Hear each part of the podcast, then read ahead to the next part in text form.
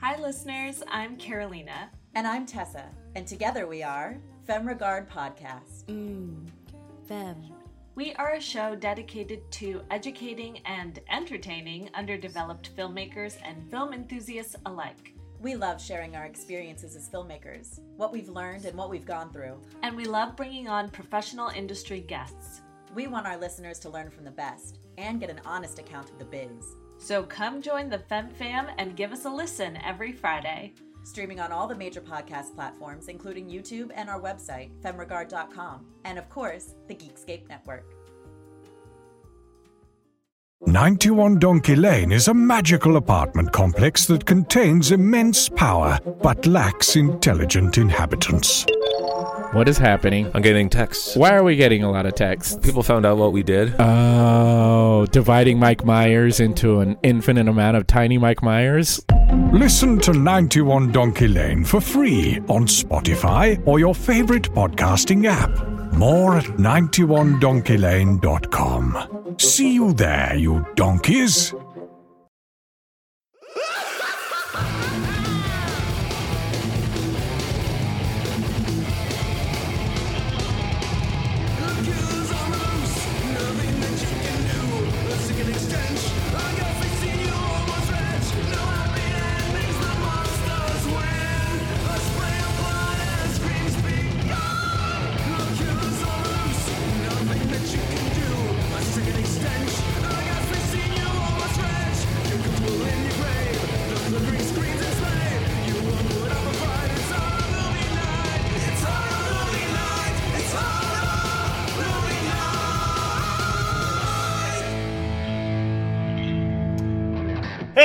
Movie night. If you thought last week's episode was fishy, strap the fuck in because we're talking about flying fish this week with Piranha 2 The Spawning as picked by me. This was not the first time for me, but I have a feeling it was the first time for my co host, so let's hear it. Were you not entertained? I had a blast watching this pile of crap. Nah. I saw this before with you. Oh, yeah. Listen, I remember when we brought up the idea of Piranha 2 and I was like, "Oh, that's the one where piranhas walk," and you were like, "No, they fly," and I was like, "That sounds weird." So I don't know if we rented two movies the same night because the movie that I remember seeing was not in this. There was a there was an evil scientist involved in creating these fish, and it was like a little claymation fish walking around a pool. That's and, the um, first piranha. Is There- it? There's like there's a weird cutaway to in the lab. There's just a claymation fish for like a split second. That they can walk? It just walks for it's. So here's the thing: Piranha One is in a lot of ways a better movie, but I think that Piranha Two is the more entertaining movie. Piranha One is very much, hey, this is a Jaws ripoff, and let's just make this super ridiculous because, like, dear God, how ca- how terrifying can a bunch of tiny fish be? And like that's pretty much the entire thesis for the movie. And the back of the cover, if you see the back of the cover, like the VHS cover for Piranha, it is super like the the cover art and the back art are super super misleading because the cover art is like a girl swimming and there's a gigantic piranha coming up to to bite her and then the back art is this shot of like these really interesting looking like claymation puppet piranhas all up against a cage like they're about to come in and get people in a shark cage that shot is the only shot where they use those puppet piranhas. The rest of the movie is a bunch of uh, paper cutouts of fish on wire that they just keep moving past like a blue like screen to make it look like there's a horde of fish swimming and then it's just a bunch of like noises and like the water will like bubble up and people will be like oh no! And then they go underwater. But yeah there's one because it's joe dante's first movie and that dude loves claymation there is a scene where they're investigating a lab and it just cuts to this weird wide shot where there is like a claymation fish monster just walking across the desk that no one notices. And that's it it's just there it means nothing Gotcha. it's like the same as like the dancing hamburger and Better Off Dead. It has nothing to do with. Oh my god, the It's there. dancing hamburger. So there's two things about Piranha 2. First of all, easily James Cameron's best picture. that he that he did not admit to making until 2010. Dude, reading the IMDb trivia about this movie and like the back and forth of like the involvement and then the non-involvement of James Cameron is insane. But the other thing that I have to say about this movie is that what it lacks in pacing and acting and direction and a script, it makes up for in Flying Fish Murder, and for that I'm eternally grateful. so, let's talk about Piranha 2: The Spawning. I loved the cover art. I just want to say I loved the cover art. So, which one are you referring to? Because there is a lot of different covers for this. The one where the it's got a girl's butt on it, dude. I mean, Okay. come on. So the version that I have is the uh, the Scream Factory Blu-ray, which I guess it's a new artistic rendering, but it's just a girl running up, like it's her face and her arms almost slammed against the box, screaming while you see a flying fish coming right at her. but the movie kicks off with the ever popular uh, naked scuba diving sex scene. oh which my is- god, so weird. I wrote weirdest fetish I've seen in a while, and I know that we fetish shamed earlier in this month. That's some that's some weird, dangerous, kinky ass shit. She cuts off his underwear with a knife. Yeah, I thought that she was gonna kill him. I was like, is she a murderer? but no, I, I actually have a note that I was like, deep divers are freaks, man. And I was like, I don't care. I'm kink shaming today, and then we get into more kink shaming later. So it's th- this movie is very problematic to say the least. Have you guys ever been snorkeling? no. Hell no, No. man. I don't like being somewhere where I can't breathe. So snorkeling is the amateur hour of scuba diving. And the way that it hurts your ears, it's like knives in your ears going that far underwater. I couldn't imagine. Banging. Get nasty doing the deed. Doing the deed. Uh, the piranhas, whenever they attack, kind of sound like putties from Power Rangers, honestly, because they just roll in and like, 'cause they like all roll into like a little group. It's it's weird. The beginning, we meet this kid, and I I had flashbacks to Sleepwalkers because I actually had to write like, is this his mom? They have a weirdly sexually tense relationship. I hate it. I hated it. He's like hopping in bed with her. He's like trying to throw a fi- a dead fish on her. I'm like, what is this relationship? Yeah, that was super creepy. Every time they talk, they're like right close to where you think they're just gonna kiss. It's, yeah, Mhm. very, very gross. I don't like it at all. Not my thing. But you know what I do like is this next scene with this old lady wearing orange lipstick. you know what the doctor said killed my last husband? No, ma'am. Excitement. Fucking amazing. So I have another note that I want to read verbatim that says, "We're 18 minutes into this movie and they've already stopped trying to explain why people are topless at this point." Wait, who is topless? It just cuts to the two girls just on a boat, just having like a topless conversation for a Oh, little yeah, bit. yeah, yeah, that's right. Like there is so much nudity. But that's actually I don't think there is that much nudity because there were the naked divers, so you got to see a boob um, until she got eaten, until the boob got eaten, and then you see the two girls talking for a minute, but that's it. Like no one else gets naked, right? The sex scene with the mom is just implied. Fair enough. It starts off with a lot of nudity, though.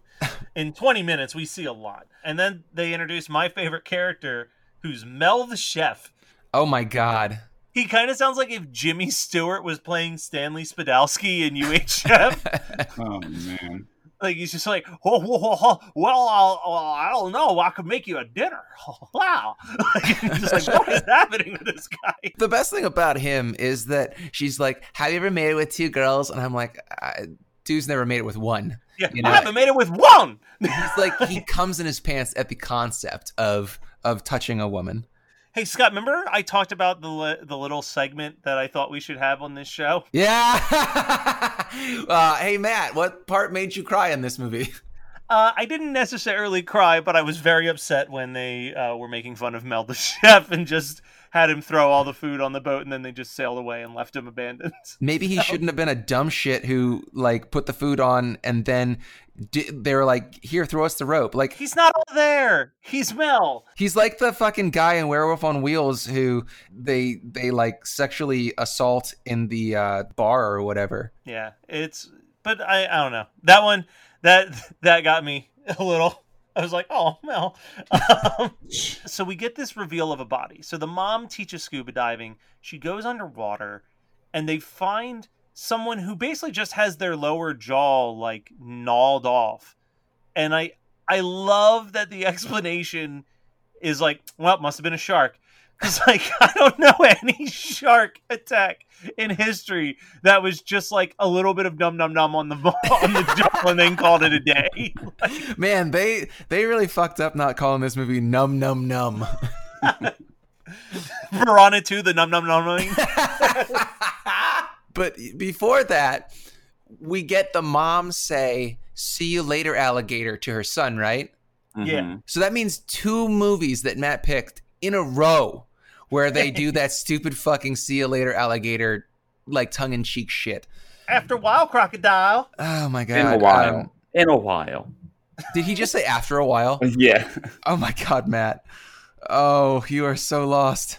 Where am I? this is not my beautiful house. Anyway, Not my beautiful card. the, the, but then the guy that the mom eventually bangs, who is spoiler alert, like a double agent scientist who worked on the project that made the killer flying piranhas. Uh, he goes, "Do you dive on the first date?" Which is, you know, that's a reference to cunnilingus. Yeah. Ooh. Ooh. So here's the big reason why I picked this movie. And this is gonna sound sarcastic. It is absolutely not. That first flying fish reveal is beautiful. The girl walking through the morgue, she hears the sound, she like looks at the body, and then just out of the like Out of the guts. out of the guts, you just see this head flop out and then it flies out. Uh, which not one, but two different IMDb trivia pages said that the filming of that scene was the inspiration for the face hugger in Alien reveal. I don't believe it. Poppycock. Poppycock. Malarkey. Well, especially because like they keep making a reference like James Cameron directed the first Alien, and he did it. he made the second one when the face hugger stuff had already been a thing. you know, IMDb trivia is kind of stupid. Uh, I, I love think- it though. I love my favorite thing about IMDb trivia isn't necessarily the trivia, but it's when you stumble upon a particularly dumb one and then you get to look at the bottom where it has the thumbs up and thumbs down and you'll see like two two people out of 70 found this useful and you're like, "Yeah, fucking idiot." Like at a certain point at a certain point it should be like, "Okay, if it's like 90% don't find this interesting, we just remove it from the trivia page." That would require them to actually monitor that shit, and I can't imagine anybody. IMDb is a wasteland. This is true. It is. There are so many fake sequels that exist on IMDb because someone made a page and no one bothered to take it down. I love that this movie though is like it. It reminds me of. uh I'm going to say a little bit of that Ed Wood aspect of like. Uh, yeah, just hold it and make it look like it's killing you. It's Oh just- yeah, it's it's fighting. It's the uh, school of fighting inan- fighting inanimate objects, and I love it. This actually, the nurse's death it, scene is like really gory. It's really good. I, I think It's there awesome. are some very good scenes in this movie. Mostly all of them involving people getting attacked by fish. I mean, that, I think that's what they knew what we were here for. You know? Yeah, and and you know what? Kudos to them or fuck them. I'm not sure where I stand on it just yet for waiting a good 45 minutes before we get to see the flying fish in action. But uh, It's called tension, Matt. yeah, well, this is not a movie that needs tension. no, it really doesn't. There's the one guy, the one fisherman that you see in the beginning who uh, gets caught in his like tub filled with the fish. And That's like the kid. That's the kid of the fisherman. Uh, the kid, the, the kid of the fisherman.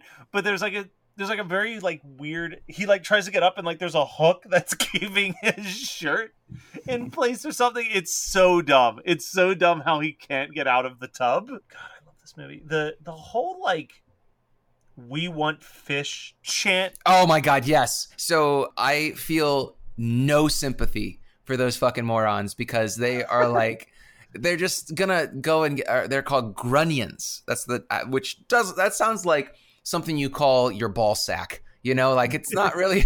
uh, uh, it doesn't sound like a real fish name, but apparently grunions, who part of their DNA was spliced into the killer piranha, and that's why they decide to come up onto the beach to spawn. Why it's called Piranha 2, The Spawning. But uh, they so these th- this this guy is like, okay, we're gonna do grunion fishing, which is basically just these idiot tourists picking fish up with their hands, which seems really inhumane to me. So I, I felt really good when the uh, fish started to kill everybody there. Fair enough. But it only killed like all the. There are supposedly like, you know, a hundred of these flying piranhas. Only six people get murdered. Can I tell you who my favorite person that gets murdered during that scene is? And it might actually be the best scene in the movie. Is the fisherman post his son dying? He tries to shoot. well, he's just having this like final showdown with the fish where he's just bobbing and weaving as they're flying past. and everybody is like, everybody got away. yeah, everyone's you know, they're in the hotel, and and, and they're just like, oh, wait, no, come back. Eventually, too many the fish overcome him. But man, watching him bob and weave for a couple minutes was like spectacular. There's two things that I've noticed with like as we've been watching more and more of these movies, and I I mean it's This is gonna be a long summer of this too, listeners. but like there's two things that I've noticed with with these types of movies, and I'll just call them like I don't want to say aquatic movies because like the aquatic movies are a lot of like the underground lair stuff, but more of this like people on the beach and there's something in the water that's that's killing people. Is that one aspect of it is that any scene that doesn't involve the killer animal just feels like B-roll from like Caddyshack. Like it's just like yeah, like wacky teenagers hanging out at the at the hotel type stuff and that every one of these movies ends with an explosion. Like that is the only solution apparently to killing a monster in the water is you got to blow that shits up. Hmm I mean, I, I don't see why this is a surprise to anyone because that's exactly how in America you that's how you fix your problems. that is true. Blow that shit up! Yeah i mean uh, piranha 2 good time crazy flying fish effects james cameron working his ass off for 5% of the movie and then someone else directing the rest but he gets all the credit i mean But he didn't want the credit. Yeah, Lance Henriksen just strutting out, being like, "I'm, I'm here. I'm Lance." His hair is so bad. you know what? I, I really got to point something out about this movie, and, and I don't mean this in a bad way at all. This is a slasher movie. It is. It is Like- played out in the beats of a slasher movie. The, the fish aren't hungry. They're insane, and they Yeah. want to. It, it's just there's even an underwater chase scene where the the mom and the scientist fuck toy go back into the ship to set the depth charges, and then he gets caught because the fish are like the piranhas are coming after him. You know, uh, down this this hall or not hallway, but like a a, a chute of some sort, and. uh and and he gets caught and then it, they eat him and she gets away but that's literally a chase scene it could be prom night So I've got a couple James Cameron factoids from IMDb trivia that I do want to read. First of all, in an interview, James Cameron stated that he he doesn't think that this movie's that bad. In fact, he believes that The Spawning is actually the finest flying piranha movie that's ever been made. yep i do love that um, quote He also said that the movie gets better about halfway through when seen at a drive-in with a six-pack of beer by your side. but this one, I'm well. Let's see how we feel about this. But uh, James Cameron had to come to Rome to see the film's post-production, but he spent his entire advance salary on his plane ticket. So with no money for food, he just began snatching leftovers and rolls from dinner trays throughout the hotel. Due to the exhaustion and his malnutrition, he grew ill with a fever and had a nightmare about a metallic torso emerging from an explosion and dragging itself over the floor with kitchen knives, which led to his idea for his following movie, The Terminator. sure why not Yeah, let's go with it.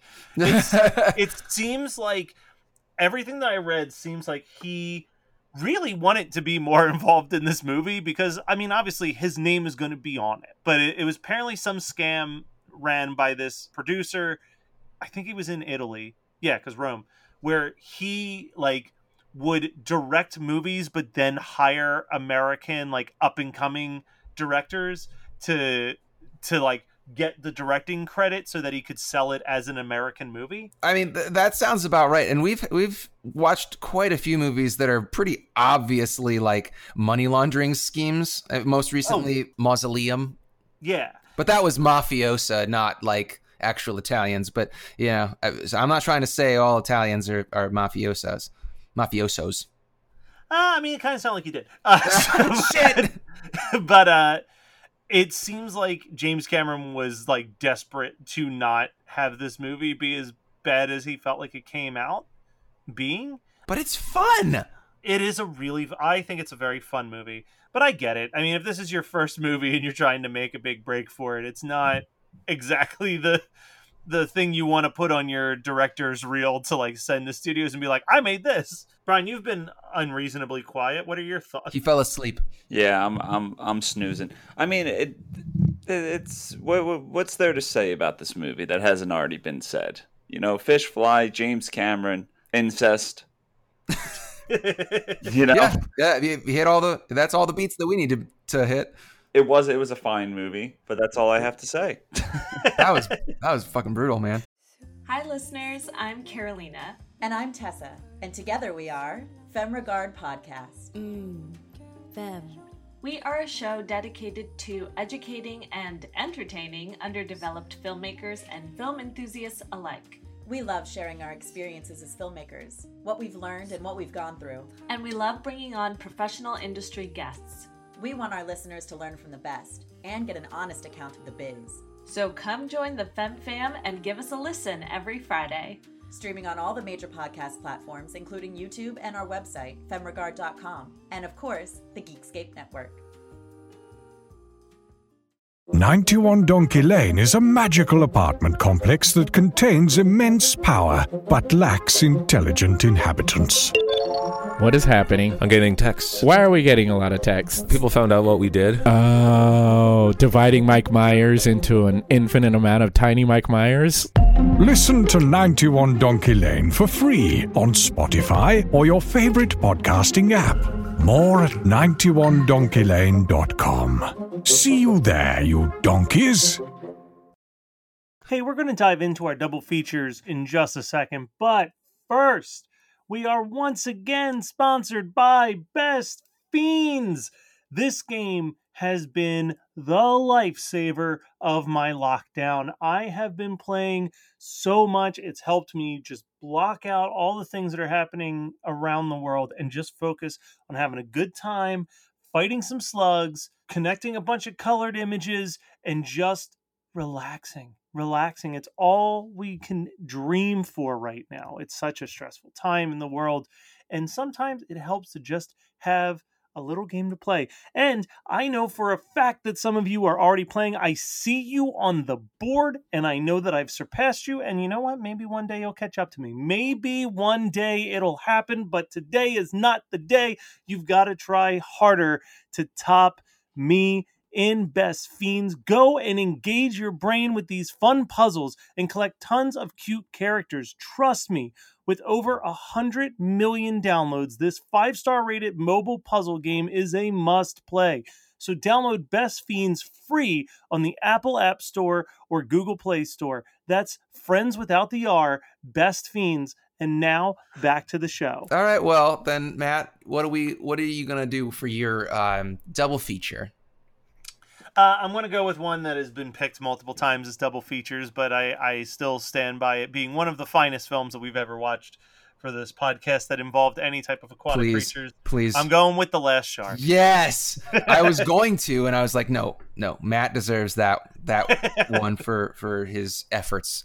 Man, Last Shark is such a good time. It's such I shit. constantly am like, maybe I'll rewatch The Last Shark. like, I, I it's don't- so I- bad, but it's so fun. I know, like I don't like killer animal movies. They don't do anything for me really, unless they're monster animals like Piranha Two. All the well, actually, all the Piranha movies are pretty fun because of their very lighthearted nature. But I didn't enjoy Alligator Two. Alligator One is okay, but I won't like. I mean, I like it, and I think we got a good episode out of it. But um, I don't think that I would like, you know, revisit it anytime soon. But man, Last Shark, I will revisit anytime because that is the most bombastic killer animal movie I've ever seen. I don't know, dude. The pool scene in Alligator still bothers me. Well, no, I mean, like, I, I'm not saying that Alligator's not good. Uh, he's not worth like a rewatch. I'm just saying that if it's if it's up to me, my rewatch is going to be going with like The Last Shark or some or maybe Gnaw, Food of the Gods. You know, those those are just absolutely ridiculous giant animal movies because I like that ridiculous aspect, which should be a surprise to none of none of you listening or my co-hosts because I have a very obvious predilection for the absurd. Okay, so what's your double feature? um, I was actually gonna go with so this is a Fourth of July movie, and so I am going to double feature it with another Fourth of July slasher. I know what you did last summer. all right, all right, all right, all right. How about you, Brian? Orca. Say the full name, Brian. Orca. the killer whale. There's this one long list that says this is one of the cycle of 1980s and mid to late 1970s movies that got made after the box office smash that was Jaws. These movies include their the three sequels: Jaws 2, Jaws 3, and Jaws of Revenge, as well as Orca the Killer Whale, Piranha, Tentacles, Killer Fish, Barracuda, T- Tatora the Killer Shark, Blood Beach, Piranha 2 the Spawning, The Last Shark, Up from the Depths, Humanoids from the Deep, Screamers, Devilfish, and Mako the Jaws of Death. Now, here's the question. Yes, we'll watch all of them at some point. oh man, there there was one on that list that I I, I had a question. about. Tentacles? Tentacles. Thank you. Is that an octopus one? That is an octopus one. Is it good? It's all right. it would be pretty low on my list of ones that I would make us watch. But I, I'll give it a rewatch. I have the there was like a double disc Blu-ray that um Scream Factory put out really early on that had that and a different movie that I was trying to actually own. But let's talk about things that we've done, read, seen that we want to promote. I know for me, I just finished reading a really great book written by my friend Jason. He's the one of the two hosts of Geek History Lesson called Super Soldiers, and it's a pretty interesting book. It doubles as both a memoir as well as a history of comic books, and it is a breakdown of investigating different comic book characters that served served in the United States military at one point or another and then he also uses it to talk about uh, his struggles being a geek, being deployed to Iraq shortly after September 11th, and how like being in Iraq is what got him back into reading comics uh, because there was I think it says it was something about like he was deployed and he got a care package, and it was right around when the Ultimates comics first started coming out. And he got an Ultimates package uh, comic in some random care package that was sent, and immediately called his mom and was like, "I need you to subscribe my name to Ultimate Spider-Man and Ultimate X-Men and have them shipped to like this location so I can keep up with what's going on in these stories because they're great." And uh, that like led him back into being in comics and not feeling so alone when he was like super far away from everybody. But uh, it's really, really a really interesting and touching book. So I highly recommend it if you're into comics at all. Uh, it's got some great history on the background of some of these characters and a couple characters I never knew existed. All right. Well, uh, continuing on the the nerdiness factor of that, building on that, I w- have watched hours. Uh, this is so weird. I, I I'm almost ashamed that I've watched so much of it. Been wa- I yesterday. I just had hours of this Doom Eternal playthrough playing on my personal computer while I worked.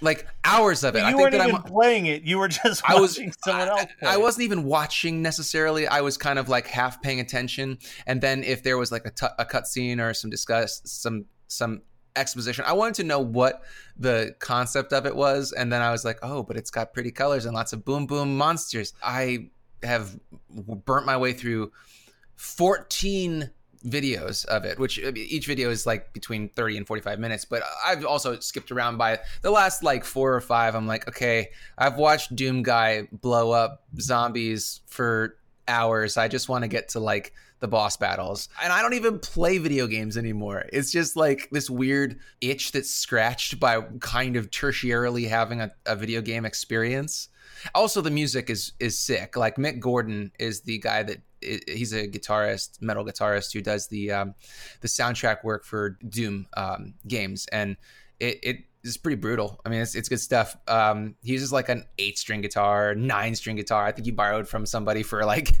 the last one, um, but the music is great, and uh, it's just very. It just feels so strange because I'm like in my late thirties. I don't have a gaming PC. I don't even have a console that is hooked up anymore. And I'm like, yeah, I think I'll just watch six hours of somebody else playing Doom Eternal. I mean, Tiger King, dude. Yeah, that's it. I mean, Tiger King. We won't talk about it more until next week, but I kind of just watched Tiger King and then I watched uh, uh, episode one of Star Wars, and I'm only three episodes into Ozark, so I have nothing to report there. So how did we? You kind of were like awkwardly silent when we had this conversation yesterday. Did Phantom Menace rewatch live up to your memories of Phantom Menace?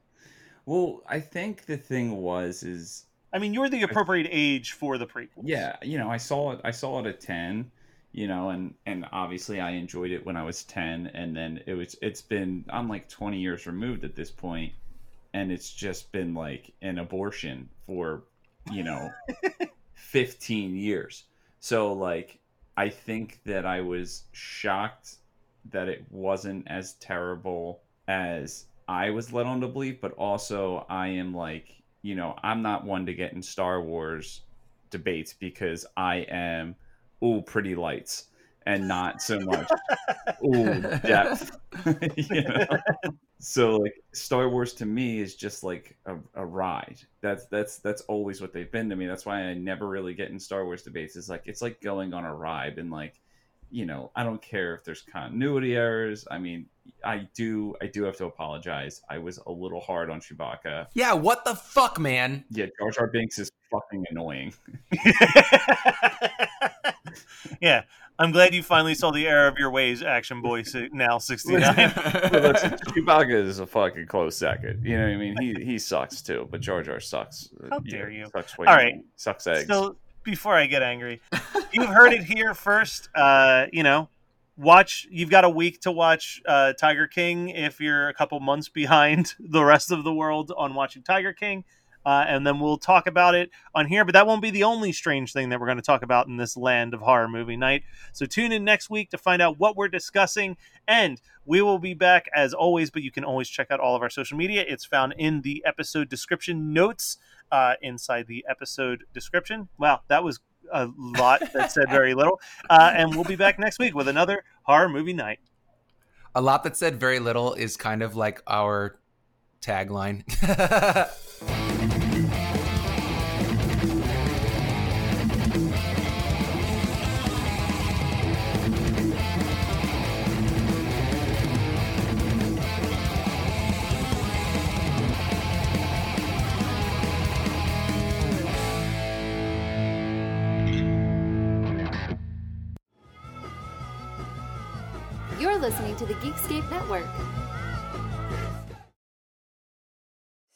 Hi, listeners. I'm Carolina. And I'm Tessa, and together we are Femme Regard Podcast. Mmm. Femme. We are a show dedicated to educating and entertaining underdeveloped filmmakers and film enthusiasts alike. We love sharing our experiences as filmmakers, what we've learned and what we've gone through. And we love bringing on professional industry guests. We want our listeners to learn from the best and get an honest account of the biz. So come join the Fem Fam and give us a listen every Friday. Streaming on all the major podcast platforms, including YouTube and our website, femregard.com, and of course, the Geekscape Network. 91 Donkey Lane is a magical apartment complex that contains immense power but lacks intelligent inhabitants. What is happening? I'm getting texts. Why are we getting a lot of texts? People found out what we did. Oh, dividing Mike Myers into an infinite amount of tiny Mike Myers? Listen to 91 Donkey Lane for free on Spotify or your favorite podcasting app. More at 91donkeylane.com. See you there, you donkeys. You're listening to the Geekscape Network.